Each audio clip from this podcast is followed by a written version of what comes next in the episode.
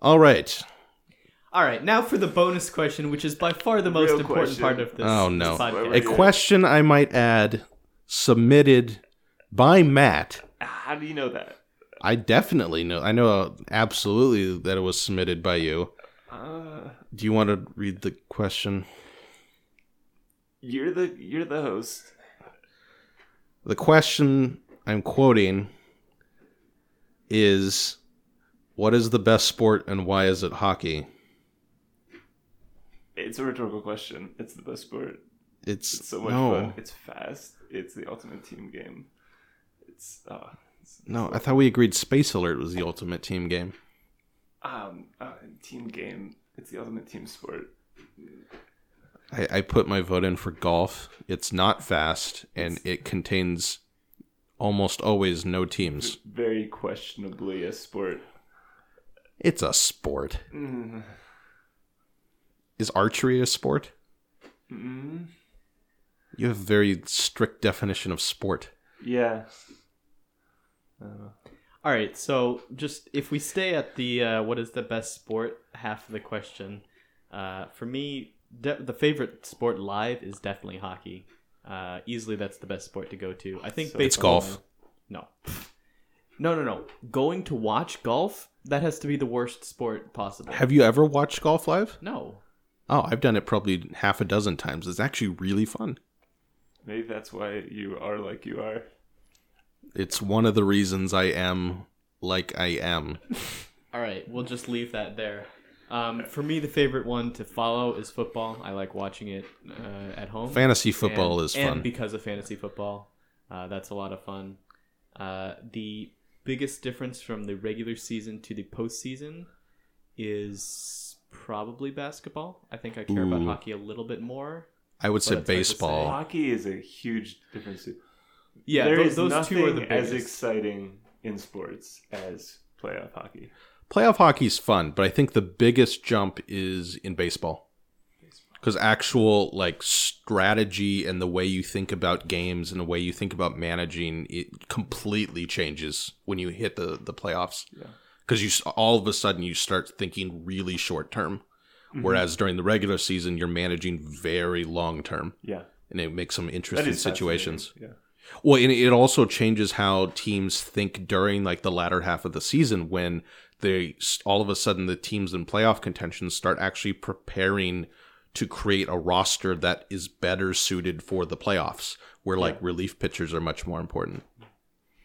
So going back to hockey, then the second part of this question, Matt and I have been going back and forth and talking about hockey analytics recently, and the most interesting question was brought up uh, kind of as a challenge this week, as by one of our, uh, our favorite hockey Twitter. analytics Twitter accounts, Ineffective math. ineffective math, and uh, so he has the sour candy hockey prediction challenge, and basically you send in the predicted score total at the end of the season. Points total. points total. Points total for each team and a confidence interval or standard deviation basically. And so based on how accurate you are and how large of standard deviation you accumulate points based on the bell curve formula. And then the person who has the most statistical points uh, as a you know Will be mailed a disturbingly large amount of sour candy. of their choice yeah Wow, now that's a reward. i know right this is something i can get excited about You guys, you guys are gonna do it? Yeah, I'm getting all like tense about it because I. You it really want some sour candy? It matters. Sour candy is important. Yeah. So my first thought was, well, okay. So it's just like to step back and lay ground rules. The uh, if you put a, a if you nail the uh, the the points total and you give a confidence interval of zero, that is worth One one, point. one point. Yeah. because that's Sure. that's the max, and there are thirty one teams, so max of thirty one points. Now he said the the winner last year had about one point two five points Total. total. Okay, That was the winning score. that seems pretty low. I think it was 1.95, wasn't it? I thought it was one two five. It was. I could be don't know. wrong. It was under two. Anyways, But yeah. so Huh. my first thought was, what if you just took the team's uh, point total from last year and added like a plus minus ten points because a win is worth two and a overtime loss is worth one. Okay. So a game is worth zero to two points. So is it set up so that if their actual total falls outside of the confidence interval, You get nothing. you get nothing? No, no, no, no, no, no, no. No. It- it's a normal distribution. So your score for that team is is the probability of drawing that point total from the normal distribution. I think rounded to a tenth of a percent. Oh, so you don't give the probability. you give the mean and you give the standard deviation. So if you give I see. yeah, I see. Okay. yeah, On a normal distribution. Yep. Okay. yeah.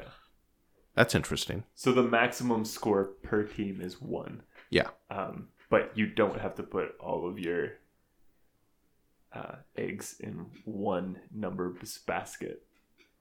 You can Sure. spread it over a normal distribution of your size.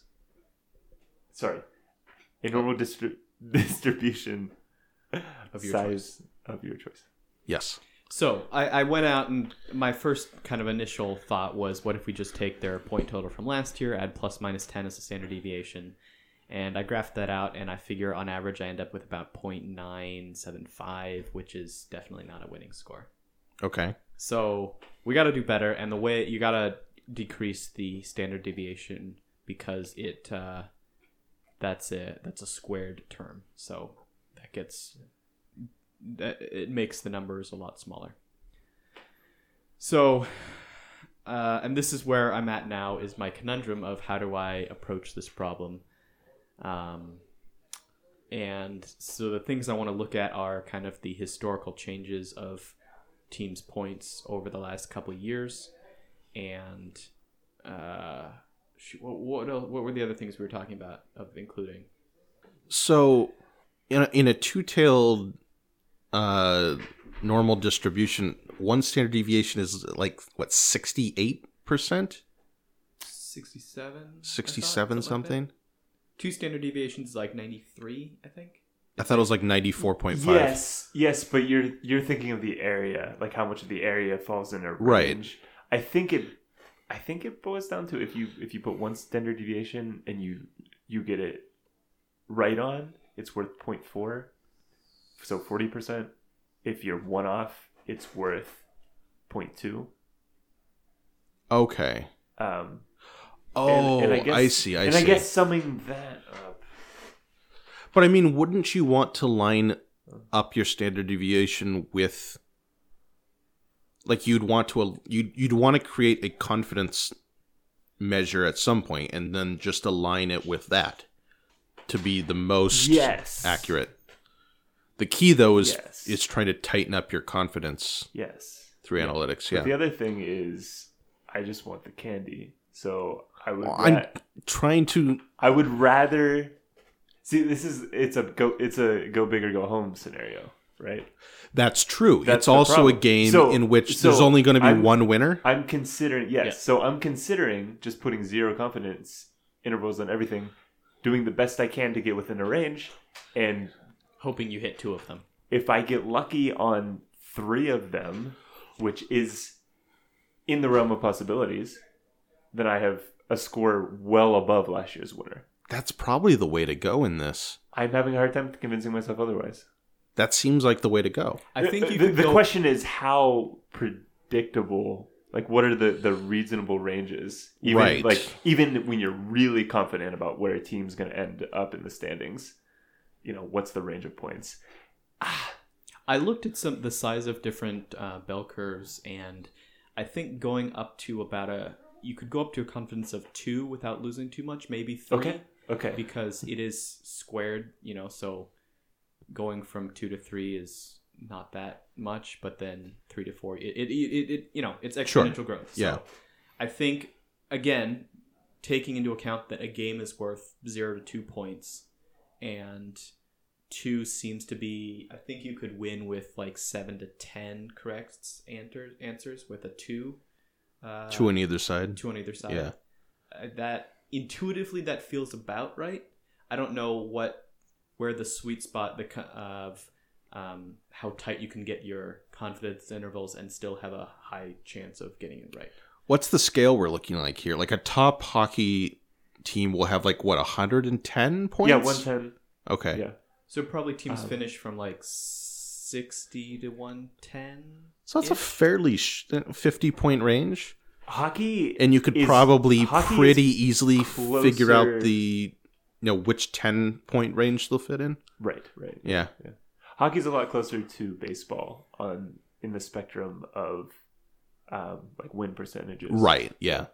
So everyone is usually between like 0.4 and 0.6 or 0.65 or something. It'd be super interesting to chart this out, but I think the more highly variable play is the way to go if you want to try to win. I think you're right there because I mean, we talked about this before in any kind of game, I'm not trying to be predictive. I'm trying to get you're trying to get the candy. disturbing amount of sour candy. Well, we talked about this before. When you have a very low chance of winning, you have to take highly variable actions. Yeah. Right. And so looking at it, I can take kind of the safe play of pick their last year's total and give a large confidence interval, and I'm pretty likely to get most or all of them correct within that Yeah. bucket.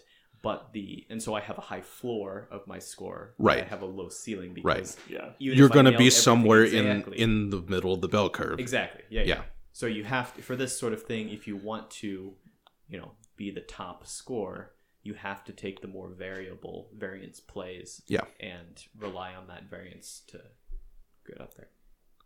That's super interesting. Hockey analytics. Mark is interested. Look at that. Well, this isn't analytics. This is a this is a game.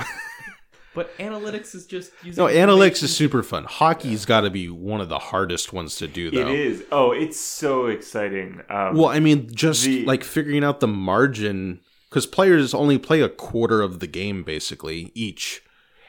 on average, Yeah. uh, forwards are a quarter, defenders a third, um, and it's. I mean, it's even. so the difference in like win probability added has has Yeah. to be really sh- tiny between even like the best and the worst player on a team. It's even interesting to chart uh, player usage. Um, like some teams have very flat distributions, some have a lot steeper, and it comes at a cost. You can have your best player on the ice for 22 minutes, hmm um, but what's the diminishing returns? I guess. Yeah, yeah, Um, are you going to wear them out over time? And the other thing is the there's not as much stats collected in hockey. It's a fluid sport. compared to something like baseball Yeah. where there's you can literally count everything in the sport. right. Like- well, like baseball has trouble on defense, but Yeah. Okay, sure. Right. but basically hockey's just that Yeah. for the whole game. It's baseball defense. You know, it's really fluid in dealing with like Yeah. distances you can't precisely measure and And Even with the hockey, you're constantly you're subbing on and on off lines. On the fly, yeah, yeah. um, interesting. Baseball has historical issues to deal with, like pitcher wins, which aren't that predictive. No, that's a horrible stat. it's a horrible stat. The second assist, you know, or how, what? Do, how do you value assists in ho- Oh, hockey? that's got to be a nightmare. It's a nightmare. It really is. Um, figuring out what's predictive or not is what makes um, I don't know hockey analytics people on Twitter really interesting. Yeah. I mean, in baseball, you have really elegant, you know, like uh, on base percentage, on base plus slugging, Yeah. and on the pitcher side, whip are both really elegant ways. That's walks and hits, walks plus hits per innings pitched. So they just deal with the idea of base runners are good if you're the offense and bad if you're the defense, which is predictive and makes sense in a very fundamental, elegant way. Yeah, and those are yeah. those are real. I really enjoy Is- statistics isn't like WAR that. really big in baseball? Yeah, war. Well, it's it's the it's the most popular way to sum up a player into one Okay. single number, Gotcha. but that means it necessarily has to include defense, which is okay, where gotcha. baseball Yeah. it's it's very different. You can have there's like the FanGraphs and the I forget the other main the other main site that does stats, but they'll they'll often have very different results on defense, and there are a lot of different ways you can measure it. You can measure range, and you know Yeah. the the traditional way is just talking about errors, but that doesn't factor in the fact that you know a better shortstop who has more range is going to maybe have more errors just because he's getting gets close to plays that other shortstops would not get close to. Uh, so it's it's very tricky. So War is the Even if he biggest doesn't one. have errors, he'll make more plays than another shortstop, he'll he'll be more active. Yeah. which isn't count- captured by counting the number of errors. Well, and the weird thing is that more, a bit more, I think, a bit more helpful than like fielding percentage. So the percentage of uh, attempts you make that don't result in an error is just pure counting stats of the number of uh, putouts you, you make or the assists you make, depending on the position. I think is actually a bit more valuable than the percentage one, which is weird to think about. I mean, it, you know, after you factor in innings played or whatever.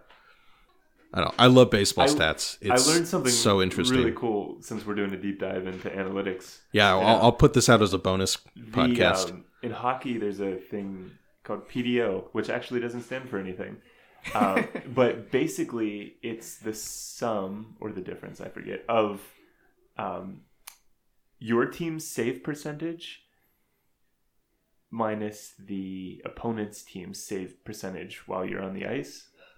And you can do it for just for the team total, or you can do it, do it for an individual player when they're on the ice. Um, and this is the cool thing it's useful because it's not predictive. So, what it does is it it gives you a really sort of accurate measure of how lucky you've been.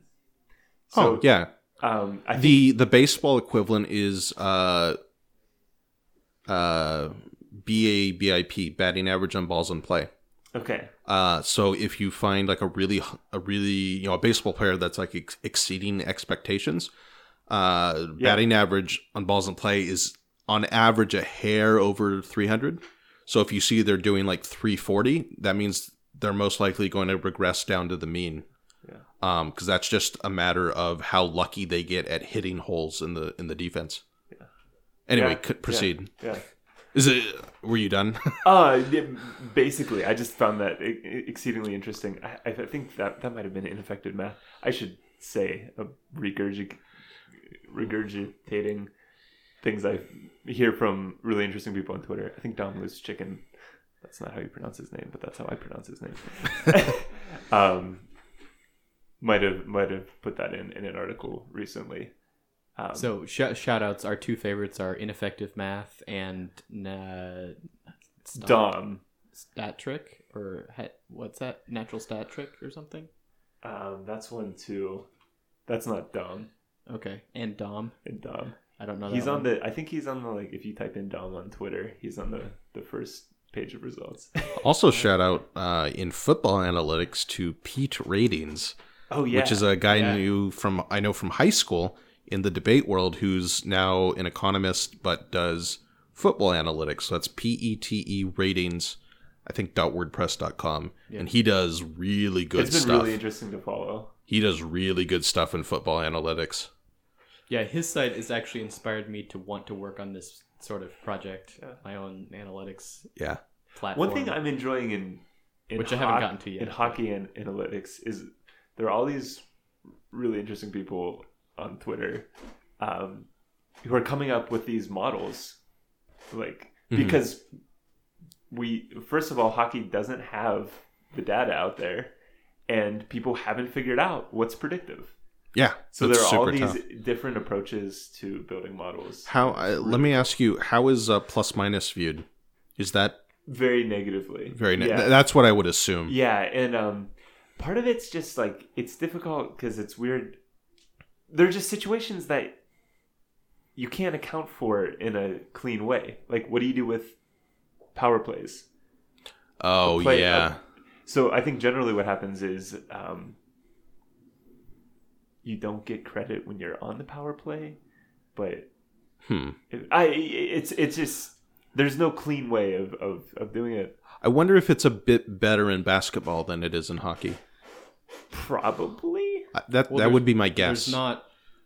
I mean, you never take a person off the court in basketball, so there's never a five on four Yeah. situation. And also- yeah, and there's a lot more. There's a lot more there a lot more units of scoring. Yeah, Yes. Yeah. Yeah.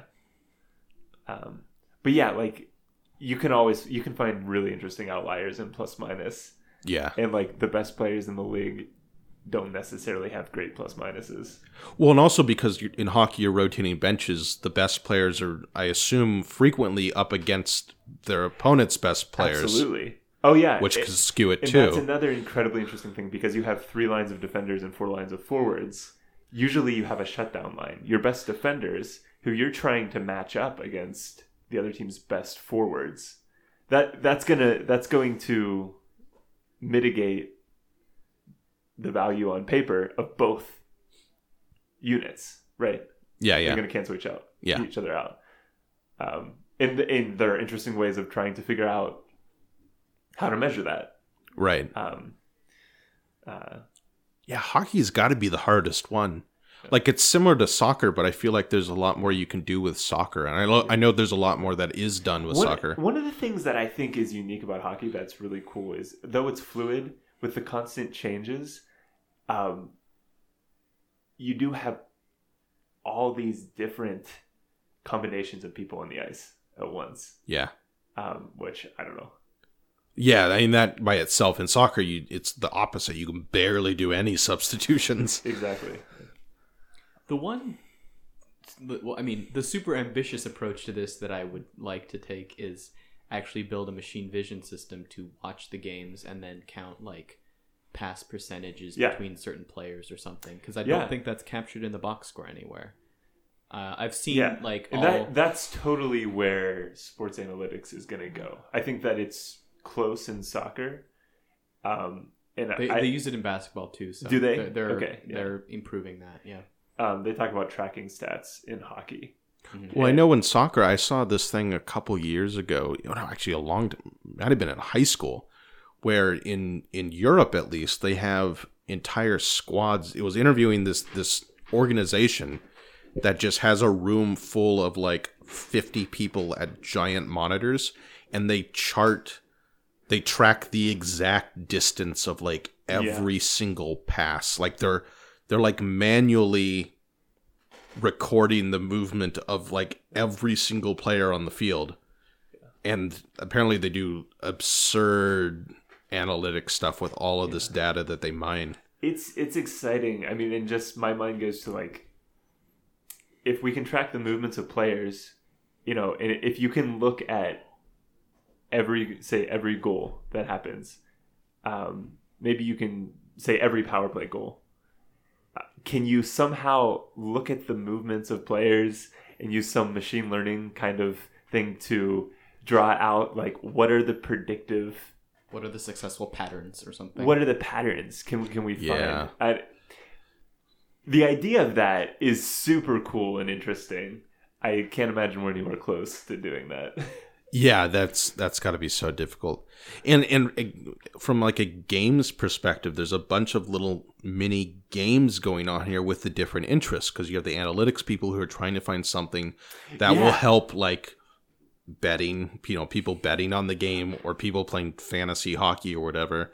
yeah, um but also find you know getting all of this information all of this data that they can maybe sell to teams but then as Yeah. like a manager like you have the whole meta game of like managing your roster and keeping people healthy um and trying to to build toward a playoff team or a team that's going to be successful in the playoffs and then you have you know interpersonal managerial things that are maybe or maybe not informed by the analytics and you have the question of you know how do you coach someone when you know players Certain things of- don't want to hear about advanced stats. yeah so as like a manager or a coach you then have to take this information if it is indeed valuable and then translate it into your coaching to try to help the players and then try to have it maybe affect your management uh, of the of the game itself so you have all these different incentives and different games lined up along all Yeah. the different players within the whole organizational structure of,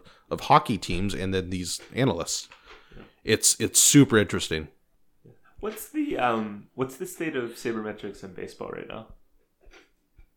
I don't know. It's strong. It's been strong since you know the '90s.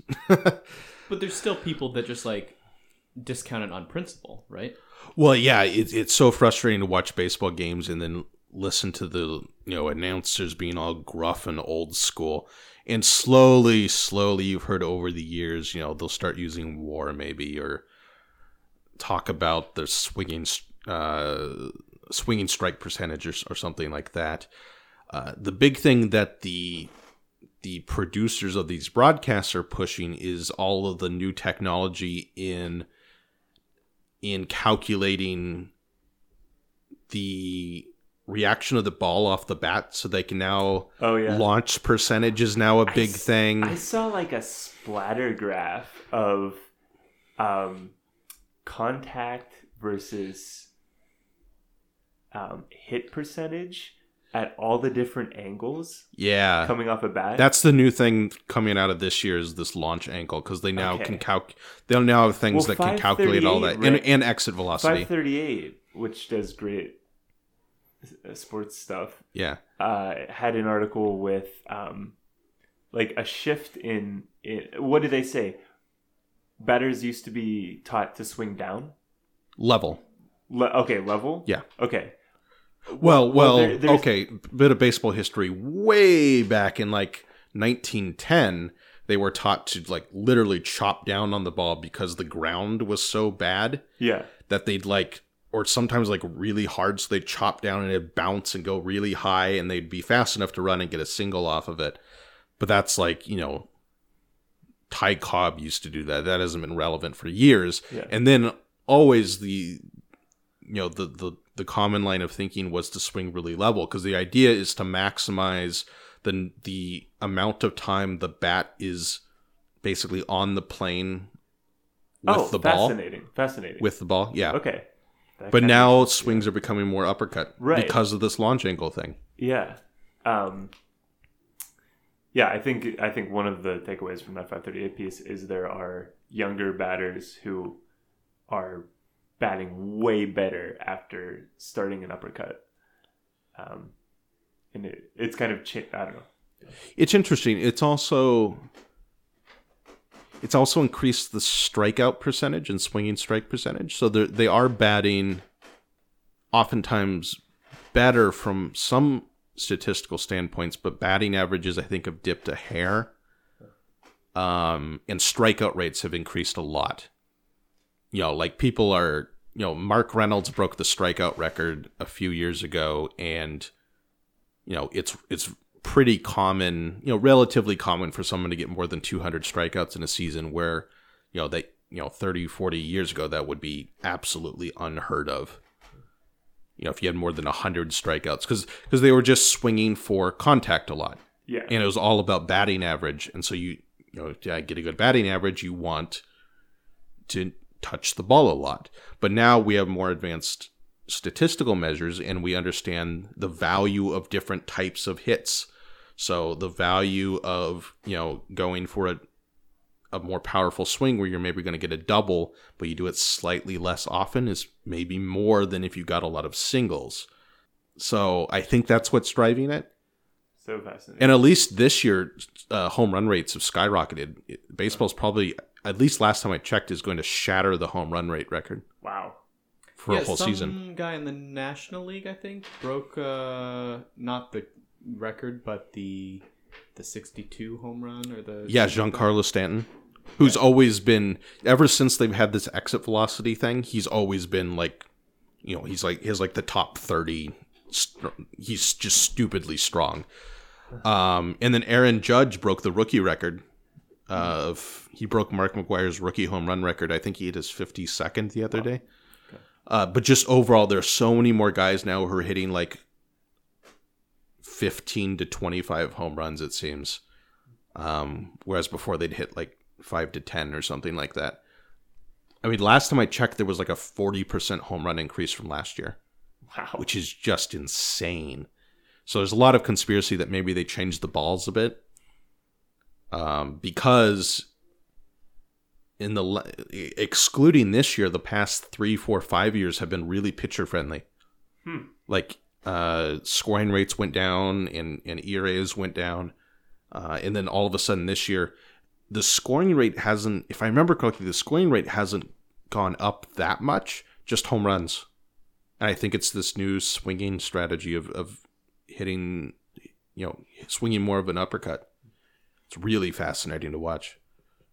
A large part of me just wants to quantify everything and like What's baseball's your game Yeah, then? right? Yeah. Um, although we get into the frustration of why can't we have robot umpires if we can quantify everything? But, I'm uh, I'm leaning more towards your side on that debate now after watching a lot of baseball this season. yeah, Yeah. yeah, Because they're, they're just showing it on every play. So I think the broadcasters yeah. I would not be surprised if Major League Baseball and the broad and the networks that are broadcasting baseball are in a long-term strategy to get people acquainted with that technology to take away home plate umpires. Because like every channel that I've seen is showing it on almost every pitch. Yeah, I mean, this was like five years ago. And also commentators are now outright saying, "Oh, that was a bad call." Yeah. Whereas it, was, it used to be funny back when they started this pitch tracking thing. The, you'd notice the commenters would never say anything bad about the ref's call. They'd just kind of ignore it. And you see a little bit of that now. Yeah. But I'm seeing much more where they're like, oh, yeah, you know, he got lucky on that one. or comments like that, which is I mean, fascinating. don't get me wrong. There are lots of things in sports that will always be judgment calls, but baseball, everything is s- so well defined relative to other problems in sports. I think it's just, Yeah. like you're showing it on the television. You've already di- you already have the technology. Yeah. Yeah. Yeah. But uh, I enjoy baseball. Yeah, It's good. Although sadly, the Cardinals have missed the playoffs. yeah. I saw the end of the game the other day, and I almost tweeted at you. Looks like a miracle did not happen. Yeah, I mean, they're gonna finish with a positive record, but no, they're still in rebuilding. You know, the last few years they kind of been, but on the plus side, uh, we got a lot of younger players who really emerged this season. We have uh, Tommy Pham, who is this season is the best player on the team. He's finished. He's going to finish close to six WAR, which is impressive. Um, and then Paul DeJong, who is a home run hitting shortstop, who's pretty good. wins above a replacement. So in baseball, you interpret WAR as uh, with this player on the field against a replacement level player, Yeah. your team will win that many more games. Yes. Um, cool. Yeah. There's a well, Dom I mentioned earlier has a he calls it GAR. I'm not sure what the difference games. I have no idea. Oh, I think he has this thing called game score. I think it translates loosely into to ones above. Yeah, yeah. But I find it interesting. I think the best players in the NHL are around three Okay. GAR um, in an 82 game season.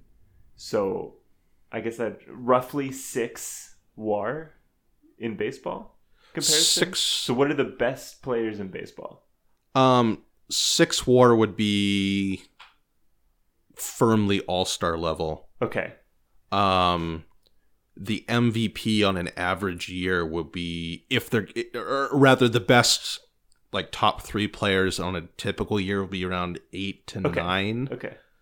Like the best season, like Babe Ruth's best season is like fourteen. Yeah. That's what I would expect. I would expect to be a bit higher in baseball. Yeah, yeah, And then I, would, I don't know.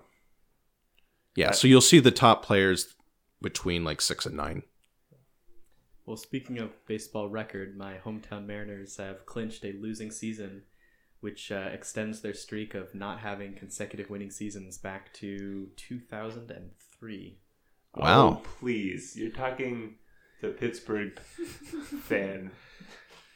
Not having consecutive winning seasons. How about Man, that? when's the Have- last time the Cardinals had a losing season? Okay, but the Mariners also haven't been in the playoffs since 2003. Yeah, yeah. That's 2003 is only two years after they broke the record for wins. yeah, Wow. 2001 they set the record, 116 wins. 2002, 2003 they had they went 93 and 69, and then the next year they won 63 games wow. and haven't had consecutive winning seasons since then. I think I counted the other day, and before this season they were like they had like nine losing seasons and six winning seasons over the last 15 years or something. No playoffs. and it's it's just all the Seattle sports people that I follow because I'm still kind of I enjoy Seattle sports. They all like get excited about the Mariners, and I'm just I'm never going to be excited until they, you know, prove that they're not a below average team. So the last time the Cardinals had a losing record was 2007. The time before that was 1999.